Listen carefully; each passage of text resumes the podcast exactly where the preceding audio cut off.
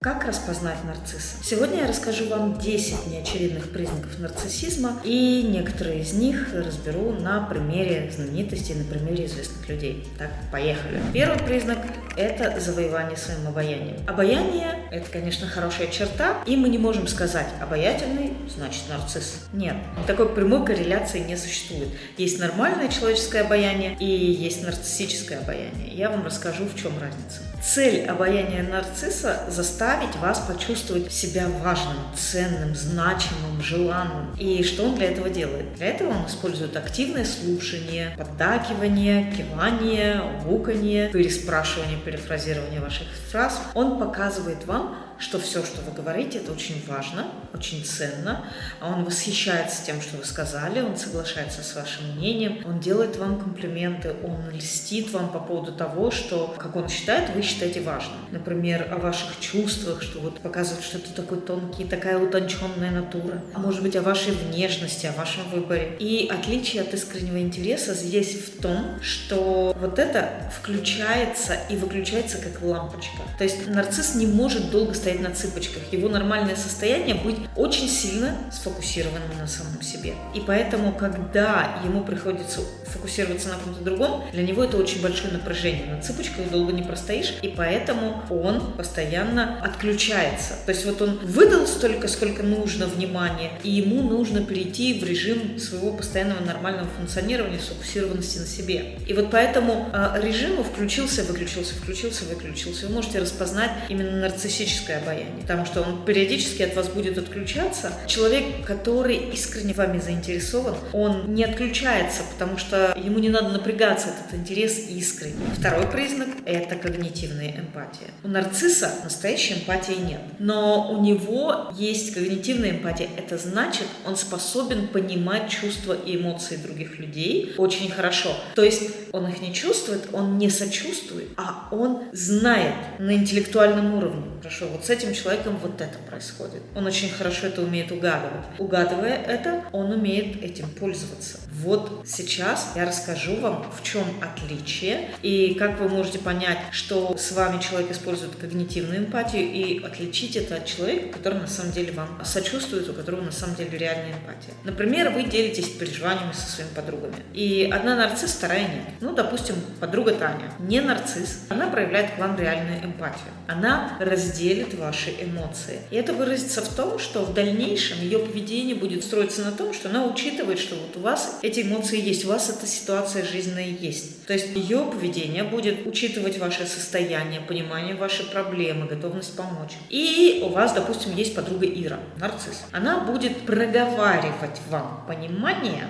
и может даже языком тела это понимание выражать. Соответствующая мимика, там, грустная, например, сочувствующая, кивать, может вас приобнять обнять. Но при этом она может использовать эту ситуацию вашу для своей выгоды. Например, убедить вас пойти с ней туда, куда вы не соглашались пойти. Там, вы поссорились со своим парнем, она будет вам говорить, ну видишь, я же тебе сказала, что вот надо пойти нам с тобой учиться танцевать гоу-гоу, потому что ты тогда станешь увереннее в себе, сексуальнее, на тебя будут западать другие мужики, твой парень будет крепко за тебя держаться. Ну, то есть она найдет, как это прикрутить к тому, что она от вас хочет и как вот это поставить на службу какой-то своей выгоде. Или, например, если там никакой выгоды у нее вообще нет, то она будет смотреть вот когда эта отработка закончится. То есть вот сколько вам надо для того, чтобы вы уже завязали говорить о своей проблеме, чтобы вы успокоились, потому что она на это смотрит как на часть работы, которую нужно выполнить. Вот ей нужна дружба с вами, ей нужны отношения с вами, нужны. Значит, надо выполнить вот эту вот работу, выслушать вас и выслушать вас именно вот вот, ну, с каким-то сочувствующим лицом. И она это делает как работу, которую нужно в какой-то момент начать, в какой-то момент ее нужно закончить. И когда работа закончена, все, дело закрыто, сдали в архив, ничего больше нету. Можно вернуться к нормальному функционированию, то есть к обсуждению ее проблем. И есть еще такой момент. Получая поддержку от Иры, вы можете заметить, что вот у Иры, как у нарцисса, у нее понимание избирательное. То есть реальная эмпатия, она понимает все, то есть она видит всю картину в целом. То есть человек сопереживает вам, он думает, вот если бы со мной такое случилось, да, вот так бы я себя чувствовал, поэтому он видит всю эмоциональную картину в целом. Когда человек понимает это только интеллектуально, у него понимание это избирательное. Вот где-то он понимает, а где-то он не может понять. И кивки и утешительные слова могут проявляться, когда ваши эмоции совпадают вот с этим интеллектуальным пониманием. Но когда оно не совпадает, то нарцисс может где-то не в попад проявить понимание того, чего нет на самом деле. Потому что он додумывает, он не дочувствует, и додумать он может как раз э, совершенно не в ту сторону. И в дальнейшем, например, ваша подруга Таня, которая не является нарциссом, она будет интересоваться, как у вас дела, как вы справляетесь. А подруга Ира, которая является нарциссом, ей нет на самом деле дела до ваших чувств. Она быстро очень забудет про вашу проблему. И если ей от ваших эмоций нет никакой выгоды, то все, дело закрыли, работа выполнена, возвращаться к ней не нужно. То есть разница в глубине и в охвате понимания ваших эмоций. И проблема в том, что если вы человек созависимый, то вы будете приписывать нарциссу эмпатию и уровень понимания, которого у него на самом деле нет. То есть созависимым склонно выдумывать. Вот, он так меня понимал. Им склонно пропускать мимо внимания все, что идет в разрез с этой картиной. То, что глаза у человека были при этом пустые и совершенно не выражали никаких чувств и эмоций. То, что его язык тела, может быть, иногда не совпадал с тем, что он говорил. То есть вот это созависимым выпускает из внимания, потому что им хочется верить, что все так, как они себе насочиняли у себя в голове. И поэтому они могут приписывать нарциссу эмпатию и уровень понимания, которого на самом деле нет. И поэтому созависимым очень важно учиться опираться на реальные факты, а не на свое воображение.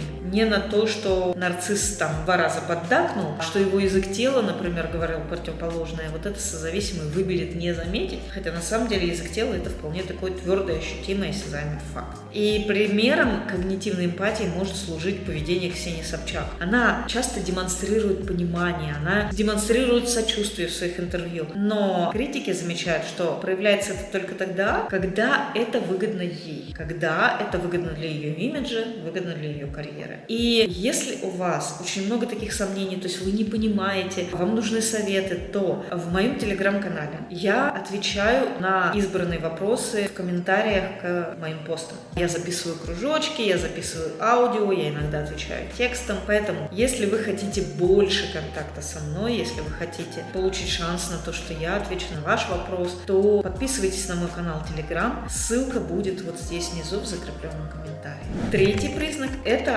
отсутствие реальной эмпатии. Несмотря на то, что наличие когнитивной и только когнитивной эмпатии вроде бы говорит само за себя, тем не менее отсутствие реальной эмпатии – это признак, который вы можете заметить. То есть вот это отсутствие эмпатии проявляется в выборах и действиях человека. Этот человек не сопереживает переживает, даже если какое-то сопереживание, но настолько естественный, что очень странно, что его нет. То есть, например, он ведет машину по какой-то ухабистой дороге, так что вас начинает тошнить, но при этом он не обращает внимания на ваши просьбы и жалобы. То есть ему все равно, он о вас не беспокоится. Или когда он пропадает на какое-то время, не звонит, не пишет, и потом появляется, он о вас не беспокоится. Примером отсутствия эмпатии может служить доктор Конрад Мюррей. Это врач Майкла Джексона, который был обвинен в непредумышленном убийстве. То есть, когда Майкл Джексон перестал дышать, врач не вызывал 911, потому что ему надо было замести свои следы сначала. То есть, то, что человек умрет, это его совершенно не волновало. Ему надо было свои следы замести, там сделать все так, чтобы ни к чему не придрались, когда приехали люди, ну, не заметили каких-то косяков, которые он сделал. И также он вообще, в принципе, игнорировал признаки химические зависимости у Майкла Джексона от того лекарства, которое он ему прописал. И это самое лекарство, оно привело к смерти Майкла Джексона.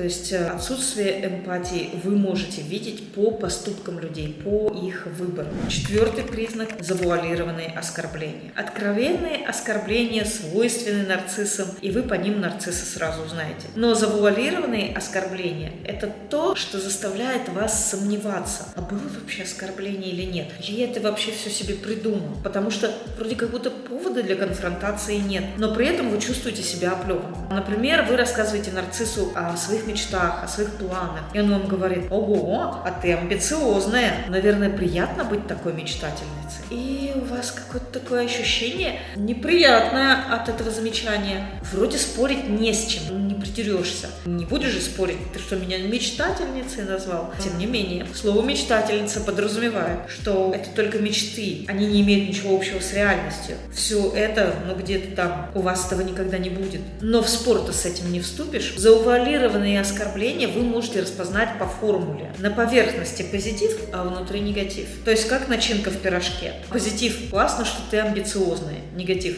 ну, ты мечтательница, то есть в реальную жизнь твои амбиции никогда не перейдут. И вот эта формула вам поможет увидеть завуалированные оскорбления. При этом, если вы будете оставлять вот эти завуалированные оскорбления без ответа, то они потом станут все сильнее и сильнее. Начинка в пирожке становится все более ядовитой. И, например, на ютубе есть видео, где Джастин Бибер во время своего лайвстрима говорит своей жене, «А, если бы ты не была такой красоткой, я бы уже давно от тебя избавился. То есть становится становится все больше и больше. Но тем не менее формула, как вы видите, остается то же самое. Ты такая красотка, да, но я бы от тебя избавился. Тут уже это не назовешь завуалированно. Но вот так вот они растут, постепенно растут и превращаются в очень серьезное оскорбление. Если вы с этим не имеете дела и не прекращаете.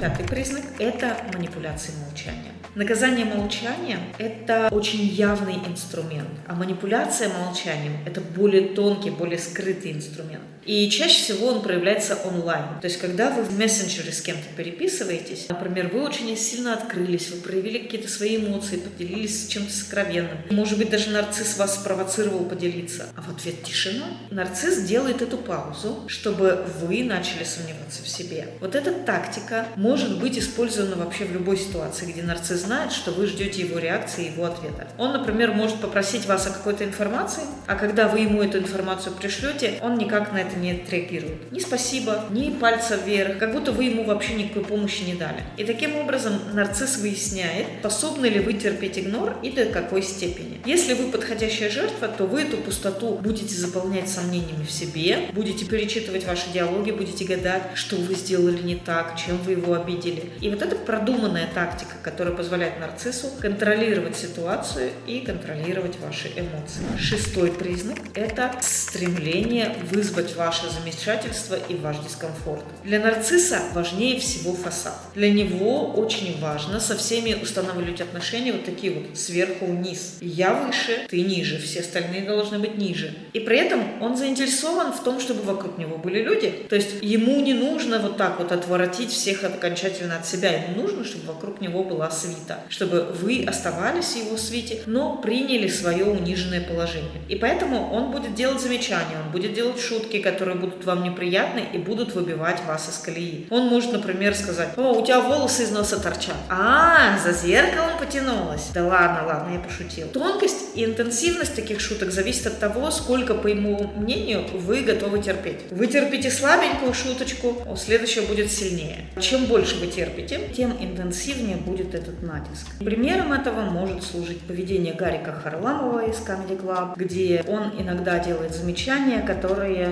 призваны, в принципе, чувствовать зрителей или участников шоу, ну, почувствовать себя неловко, почувствовать себя приниженным, почувствовать его вот этот вот высокий статус. Седьмой признак перекладывание вины и перескакивание в жертву. Нарциссам свойственно строить из себя жертву, когда они хотят привлечь к себе внимание. То есть они прям открыто ходят и жалуются. И это признак очевидный. Неочевидным он становится тогда, когда нарцисс является частью проблемы, которую надо решить, или вам надо, чтобы он взял на себя ответственность. Вместо того, чтобы признать свою роль, нарцисс выставляет себя пострадавшей стороной. То есть, например, вы его попросили купить лекарство, по пути домой он забыл, вы его просите, ну ладно, сейчас ты только пришел, да, ну, пожалуйста, спустись вниз, сходи в аптеку, купи лекарство. Чтобы не быть виноватым в том, что он забыл, он будет вам доказывать, что он так устал, что не мог купить по пути. То есть вот он прям не мог тогда и не может сейчас, все, он не пойдет, раз уж он так устал. И вот такая стратегия перекладывания вины – это отличительная черта нарциссизма, и вы можете чувствовать себя измученным, истощенным, потому что постоянно, что бы ни случилось, вместо того, чтобы взять на себя ответственность, ну и просто вот какую-то даже мелочь, вот поправить, исправить свое поведение. Он будет рассматривать это с позиции вины и перекладывать все на вас. Например, в недавнем скандале с голой вечеринкой Ивлеевой Филипп Киркоров тоже отметился. И после этой вечеринки он утверждал, что он не знал, что это голая вечеринка, и просто пришел, потому что он обещал. То есть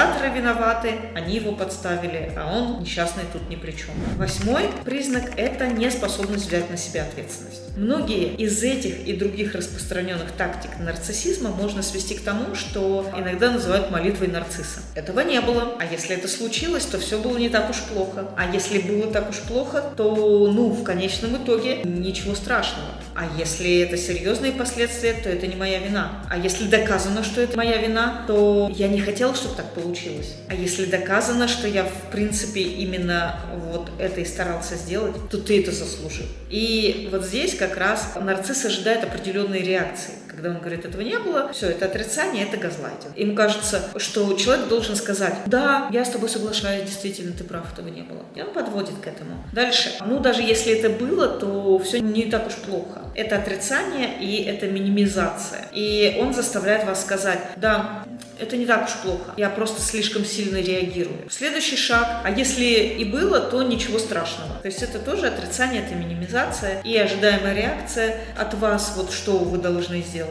Ой, да, действительно, ты прав, мне не стоило поднимать вообще эту тему.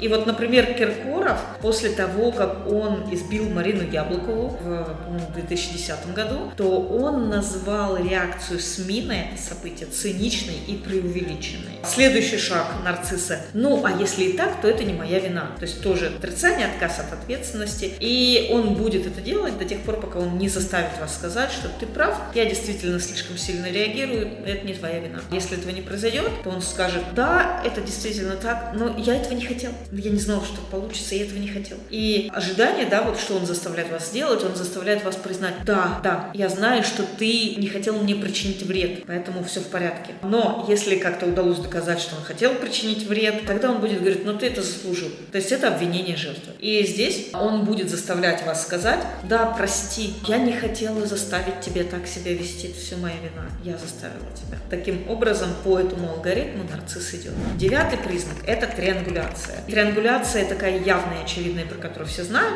Это вводить в отношения своих бывших, своих мам, каких-то новых людей. Но есть еще такая менее явная Триангуляция более завуалированная. Это когда нарцисс сталкивает лбами двух людей, с которыми он вот прямо здесь непосредственно вообще не находится. Например, вы и ваша подруга разговариваете с нарциссом. И он говорит вам про нее. Смотри, как Наташа покраснела, когда ты на сообщение своего парня стала отвечать. Она, наверное, тоже в него влюблена.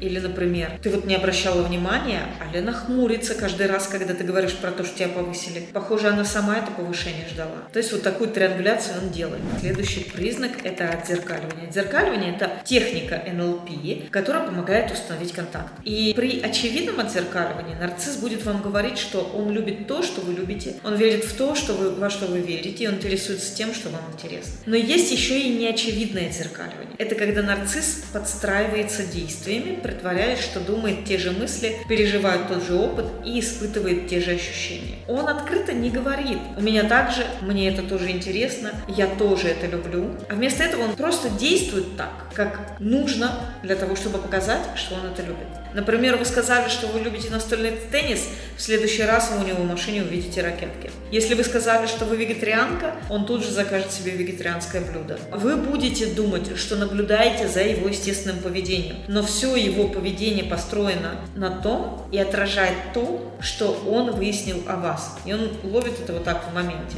Я только что перечислила 10 неочевидных признаков того, что человек нарцисс. А если какие-то из них у вас вызывают сомнения, и вам хочется больших разъяснений, то переходите в мой телеграм-канал, чтобы получить возможность получить мой ответ на свой вопрос. Конечно, я не отвечаю на все вопросы, но вы получаете шанс, вы получаете возможность того, что ваш вопрос попадет на мой разбор, и вы получите мой ответ. Ссылка на мой телеграм-канал вот здесь внизу в закрепленном комментарии.